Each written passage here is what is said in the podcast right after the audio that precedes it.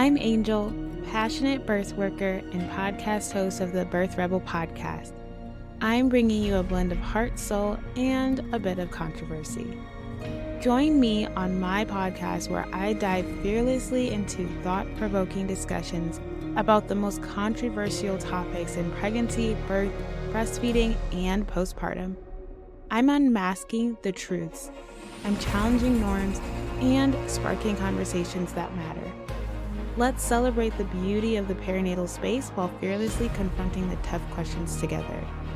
Tune in for guest interviews from health professionals leading the charge into changing the perinatal space and my own expertise in diverse topics. All right, Birth Rebel, let's jump into it. Hey guys, welcome to the Birth Cafe podcast. It's your host, Angel Coleman, and I'm actually recording this in my car because I just had this spontaneous, and this happens a lot, where I'm like thinking of ideas and I'm like, man, I want to talk about this. So here we are with one of my spontaneous thoughts, and I really wanted to talk about the fear of birth and how that influences our choices in birth and just kind of where that stuff comes from. Now, as a lot of you know, I'm on baby number six. Uh, so this is the sixth baby for me, and I'm really excited because I am going to be doing a home birth with this baby, and this is actually my first home birth. Um, so it's really, really exciting for me. I can't wait to have a home birth. But one of the things that kind of inspired me to even record this episode was the fact that, you know, a lot of the fear surrounding home birth um, is there's a lot of fear, right? We've got the American College of Gynecology and Obstetrics saying, like, don't do it, it's not safe. A majority of OBGYNs would probably agree that home birth is not safe. I would probably say that a lot of home birth mid, not home birth midwives, but a lot of, you know, certified nurse midwives would probably if they work in the hospital, they may think that, you know, home birth may not be the safest thing as well, and that the safest place to give birth is in the hospital, right? That's, that's the safest place.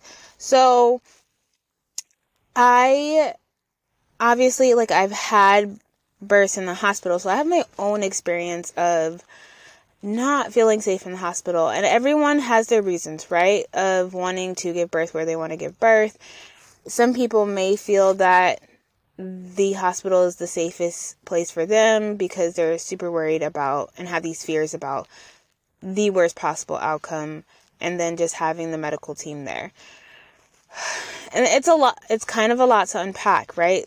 Even just saying that statement that, oh, I want to be in the hospital just in case something goes wrong.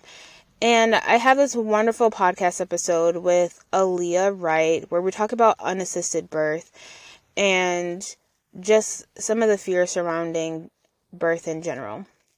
However, I I really do kind of want to unpack that a little about this fear of birth. How we've been so conditioned to believe certain things about motherhood and the processes of motherhood. And it doesn't just stop at birth, right? I talk a lot about breastfeeding. And one of the things I talk about breastfeeding is how we have been manipulated by the system. And when I say the system, I mean like social media, I mean the TV, I mean our movies. Like all of those things are created to manipulate us in some way to have a certain way of thinking. And I actually just had this conversation with my daughter because you know, I try to be very careful about what my kids watch and listen to, whether that's music or TV because I know that all of the media out that's put out there is put out there to spread their idea or to bring up feelings towards certain scenarios, right? Um, and some of the things are very, very subtle. Like when I talk about breastfeeding, how many shows do you see show breast breastfeeding? Or is it always a bottle? Is the baby cards you get from the store are they of boobs and breastfeeding babies or of the, are they rattles and bottles? When we watch TV and movies and cartoons, the babies are almost always sucking on a pacifier or a bottle. Right? These pacifiers and bottles replace breastfeeding. And this is how America has conditioned us to view formula feeding and bottle feeding as something that's normal and breastfeeding as the exception. And it's very similar with birth. When we look at birth in our media, right? Cuz that is where a lot of our a lot of influence. That's how we kind of determine what's normal in society now is by what is shown on TV, which is another reason why I try to limit so much of the TV with my kids because look, have I, I think it's important to have your own ideas and not be influenced by the media. But um yeah, so when we're show, we talked about House of Dragon, right? I love that show. It's one of I love House of Dragon, I love Game of Thrones, but in House of Dragon it shows very graphically some very very traumatic births. Like it's there's nothing about those births that make you feel warm and fuzzy on side, and fuzzy inside. Like you're like terrified. you're terrified of birth. And we have been conditioned to see giving birth as something that's very dangerous. And and it's because some people die from it, right? I mean that that's the reality. Yes, people die in childbirth. This is definitely a thing. Um and so because there's death associated with the possibility of having a child, this is something now that we fear. This is something that has been taught to OBGYNs to fear the possibility that mom or baby could die. And it's great to have that healthy fear and respect for the process of birth that, yeah, something, this could not end well. that is a possibility. But there are a, more times than not, birth goes well. And we talk about the interventions and we talk about how technology has grown in the United States and in other countries, and we have C sections that really do save lives. But how we have an overuse of this technology, and it. There's a quote from Frozen 2 that I really love that Olaf says, and he's predicting a whole lot in that one statement. And he says, um, Anna had asked him, you know, a question about like, um, facts or something like that. And Olaf was like, What do you mean? Like how technology is both our savior and our doom? And like that one statement, I knew from the moment I heard it, I'm like, oh, this is going to be like a Simpson moment. because this is very accurate. Uh, we have all this technology and it saves lives, right? It helps us. But there's an overuse of this technology that's actually worsening maternal death rates, right? And especially in the United States, when we're talking about like moms dying, not and, and, and most of these deaths are prevented preventable. These moms are dying, and in a world where you would think that the technology would save us, it's our doom. It it's what's killing us as well. So there has to be this healthy balance of and respect of technology, but not the overuse of technology. And then we have to have this healthy respect of nature, right? As if nature hasn't been around longer than we've been around. Um, it, there's, it, it's, nature knows what it's doing. Nature knows how things work. Um, and we need to have that healthy respect of nature And something else that I was listening, I was listening to a podcast, and a lot of times when we think of like animals giving birth, okay, whether domesticated or wild, you're not really to go see random people trying to save or protect an animal that's giving birth, right? Um, I would probably argue, like I went to school for veterinary technology for a little bit. I would probably argue that animals that are kept in captivity, like in the zoo, since they're trying to usually like um, breed these animals, there's probably a lot more interventions in these in the animal births at the zoo and stuff, and some animals in cap- um, captivity, but not as much as humans. and like if if you see a cat like in labor or a dog in labor, like many times you're just gonna leave that mom alone and just let the mom do what she needs to do. Like we trust that animals can give birth. We can trust that. We can trust that the animals will successfully give birth. Um, we there's not a whole lot of fear that the the your cat and your dog is gonna die of, in labor. And when we do see that something's wrong, like we do take our animals to the vet and get them take looked at and taken care of. But for the most part, overall, there's this trust that animals can give birth, but somehow we can't trust ourselves to do the same thing. And so we have this fear of birth. And something else that I was even thinking about about when I was just thinking about how fear and birth and how it kind of correlates with how you choose where you give birth and how you choose who you give birth with is the fear of being wrong, right?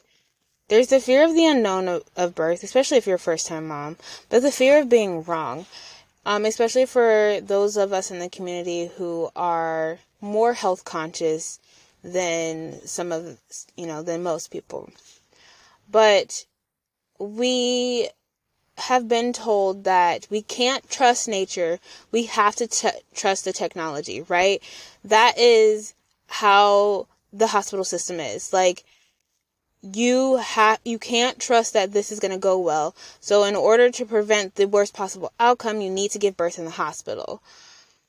And then for and, and we kind of talk about this even with you know food as medicine and using herbs as medicine and things like that.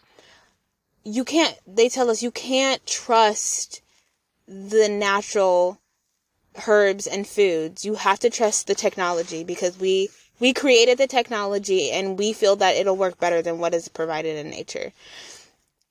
Um, and that if you don't take our use our technology, if you don't take advantage of this technology and something bad happens, then you're a horrible person.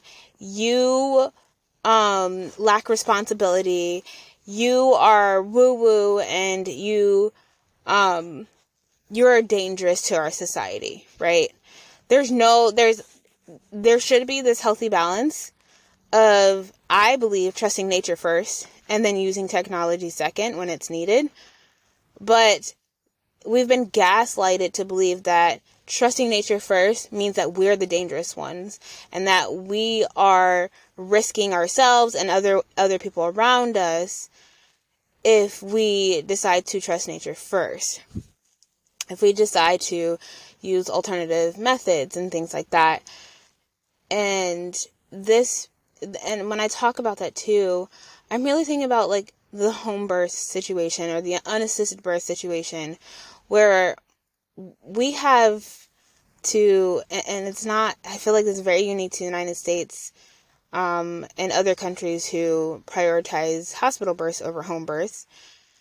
But giving birth at home comes with this idea of okay, I want to give birth at home because I feel like this would be the best way to avoid a lot of medical interventions. And I don't really want to leave my house.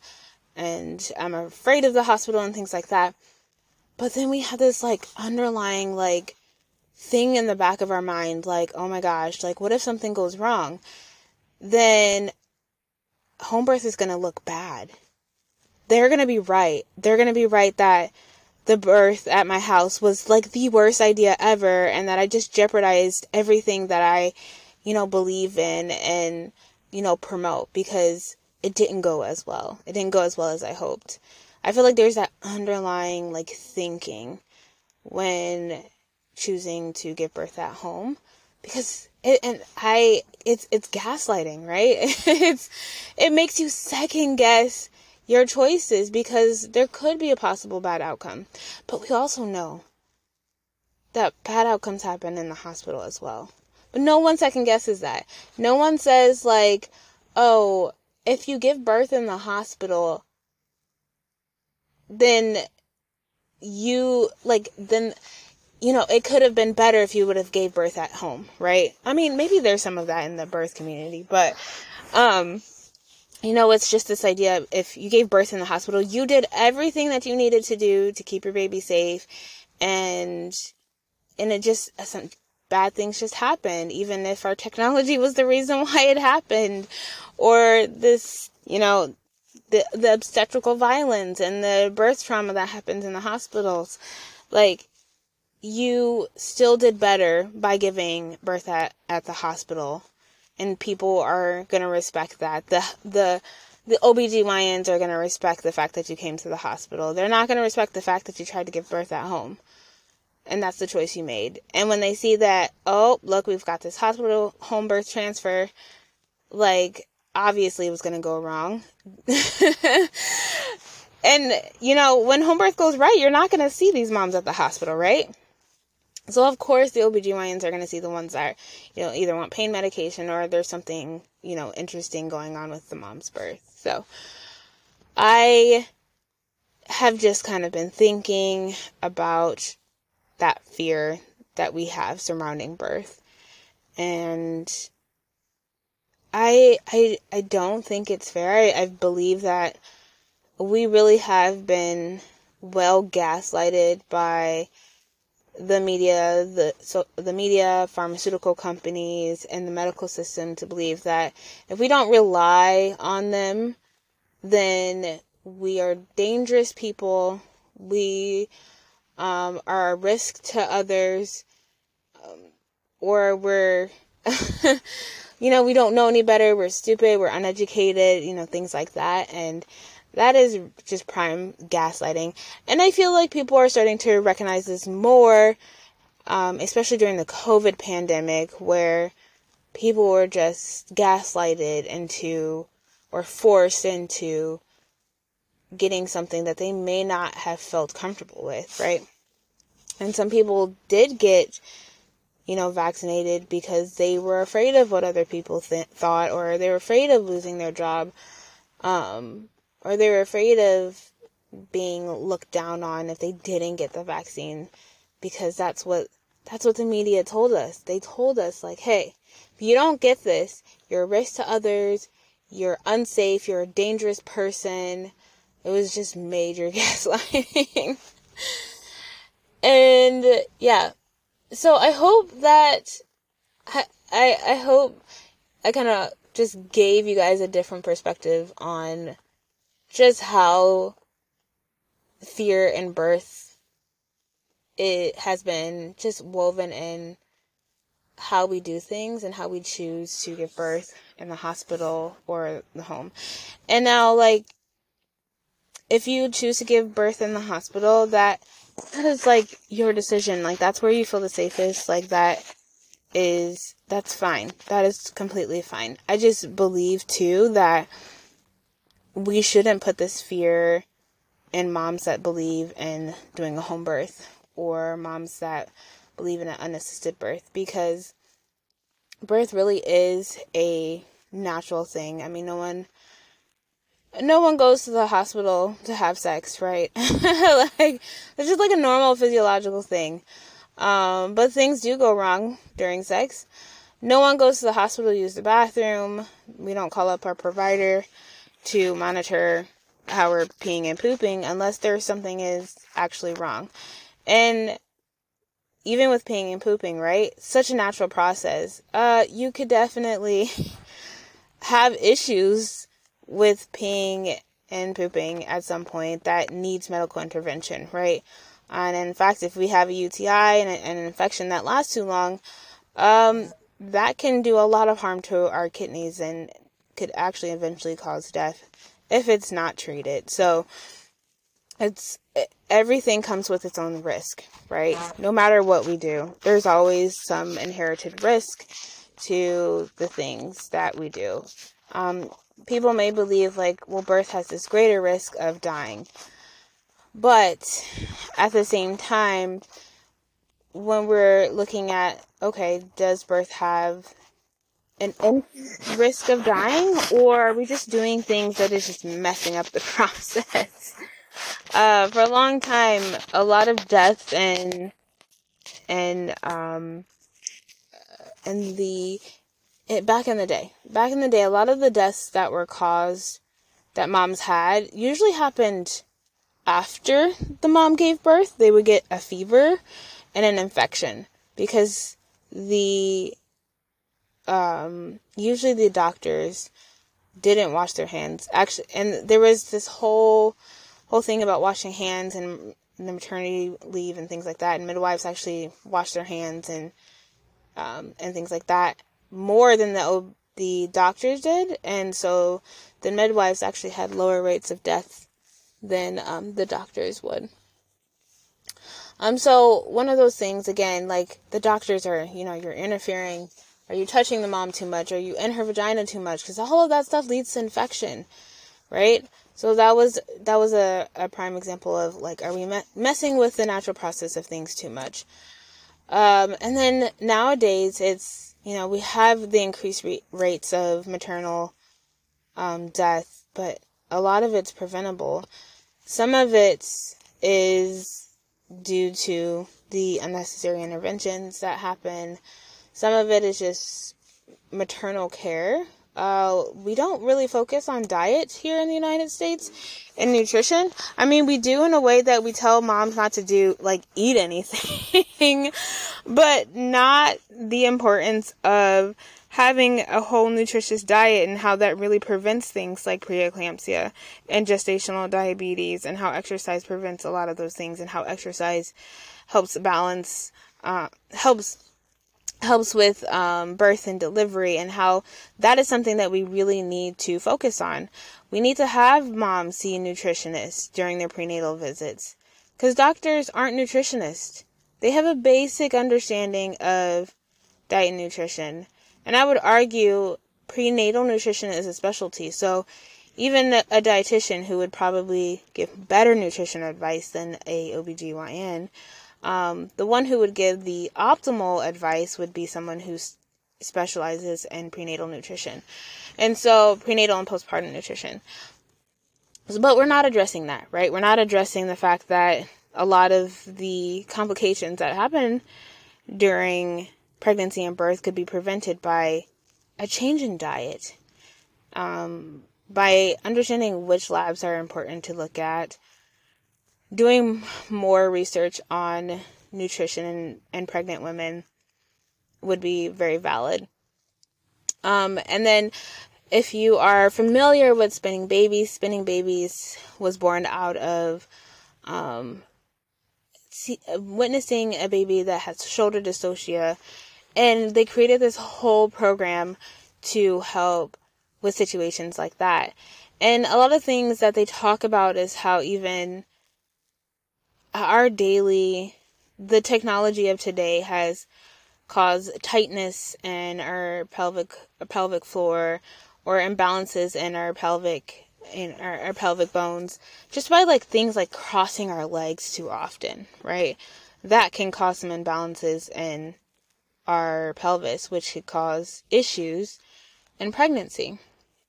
So we got to look at all of these things and really take a step back and look at the big picture when we're talking about these things. Um, so that is my podcast rant for today. very, very random, but I really just had this on my mind and I wanted to share my thoughts on this topic because if you're deciding to do a home birth, that is that's awesome. And I don't want anyone to think that because they choose a home birth and if something does go wrong, like what they believed in wasn't wasn't correct. Um, we don't have this perfect system, right? Things things happen. You may want an epidural. You may be really tired. You may have a three day labor and just need some assistance and support and things like that. And that's okay. That doesn't make home birth any less effective or safe. Um, and delivering at a hospital doesn't doesn't always, you know, remove the the dangers of birth either, and may actually um, increase some if there are things that are happening that are not necessary during birth and labor. So, those are my thoughts for today. Um, I am really excited as I get close to my delivery date. And as I have told you guys, um, we are coming to an end of season two, and I am kind of sad about that, but I wanted to focus on my baby and my new baby. And then when I come back, I will share my birth story and the process of that. And I'm sure you guys may be curious of how it goes. And, you know, shoot me up on, and not shoot me up, hit me up on Instagram. And if you guys want to hear more, dif- hear different topics on birth and pregnancy and postpartum, uh, you can head to my website at Fruit of the Womb Birth. That's 1B dot com forward slash the birth cafe podcast and you guys can click the link to um, do a topic request so if you guys want a topic that you want me to chat on please submit a podcast topic request in the meantime i hope everything goes well for you all in your own life and i shall talk to you all later I hope you enjoyed listening to this podcast episode. But remember, our journey together is far from its conclusion. Ensure you tap that notification bell to stay in the loop about upcoming episodes. Don't forget the valuable resources waiting for you in the podcast description. Also, do you love this podcast? Show your love by leaving a stellar five star review spreading the word across your social circles, or even becoming a listener supporter, contributing financially to sustain this podcast's existence. If a specific topic tickles your fancy or you aspire to be a guest on our show, don't hesitate to submit your ideas via the link in the podcast description. And to all you incredible women who are expecting or planning to conceive, I'm well aware that fears around childbirth can be overwhelming. From concerns about hospital procedures to coping mechanisms during labor, I've got your back. What's even better is that you can now access your free guide on mastering five techniques to conquer the fear of birth. As a bonus, discover a collection of mindfulness tools curated to quell anxiety and fear during pregnancy and childbirth. The guide's link awaits you in the podcast description. Live long, loud, and in prosperity, dear members of the Rebel Birth crew. Until we cross paths again, thrive unapologetically.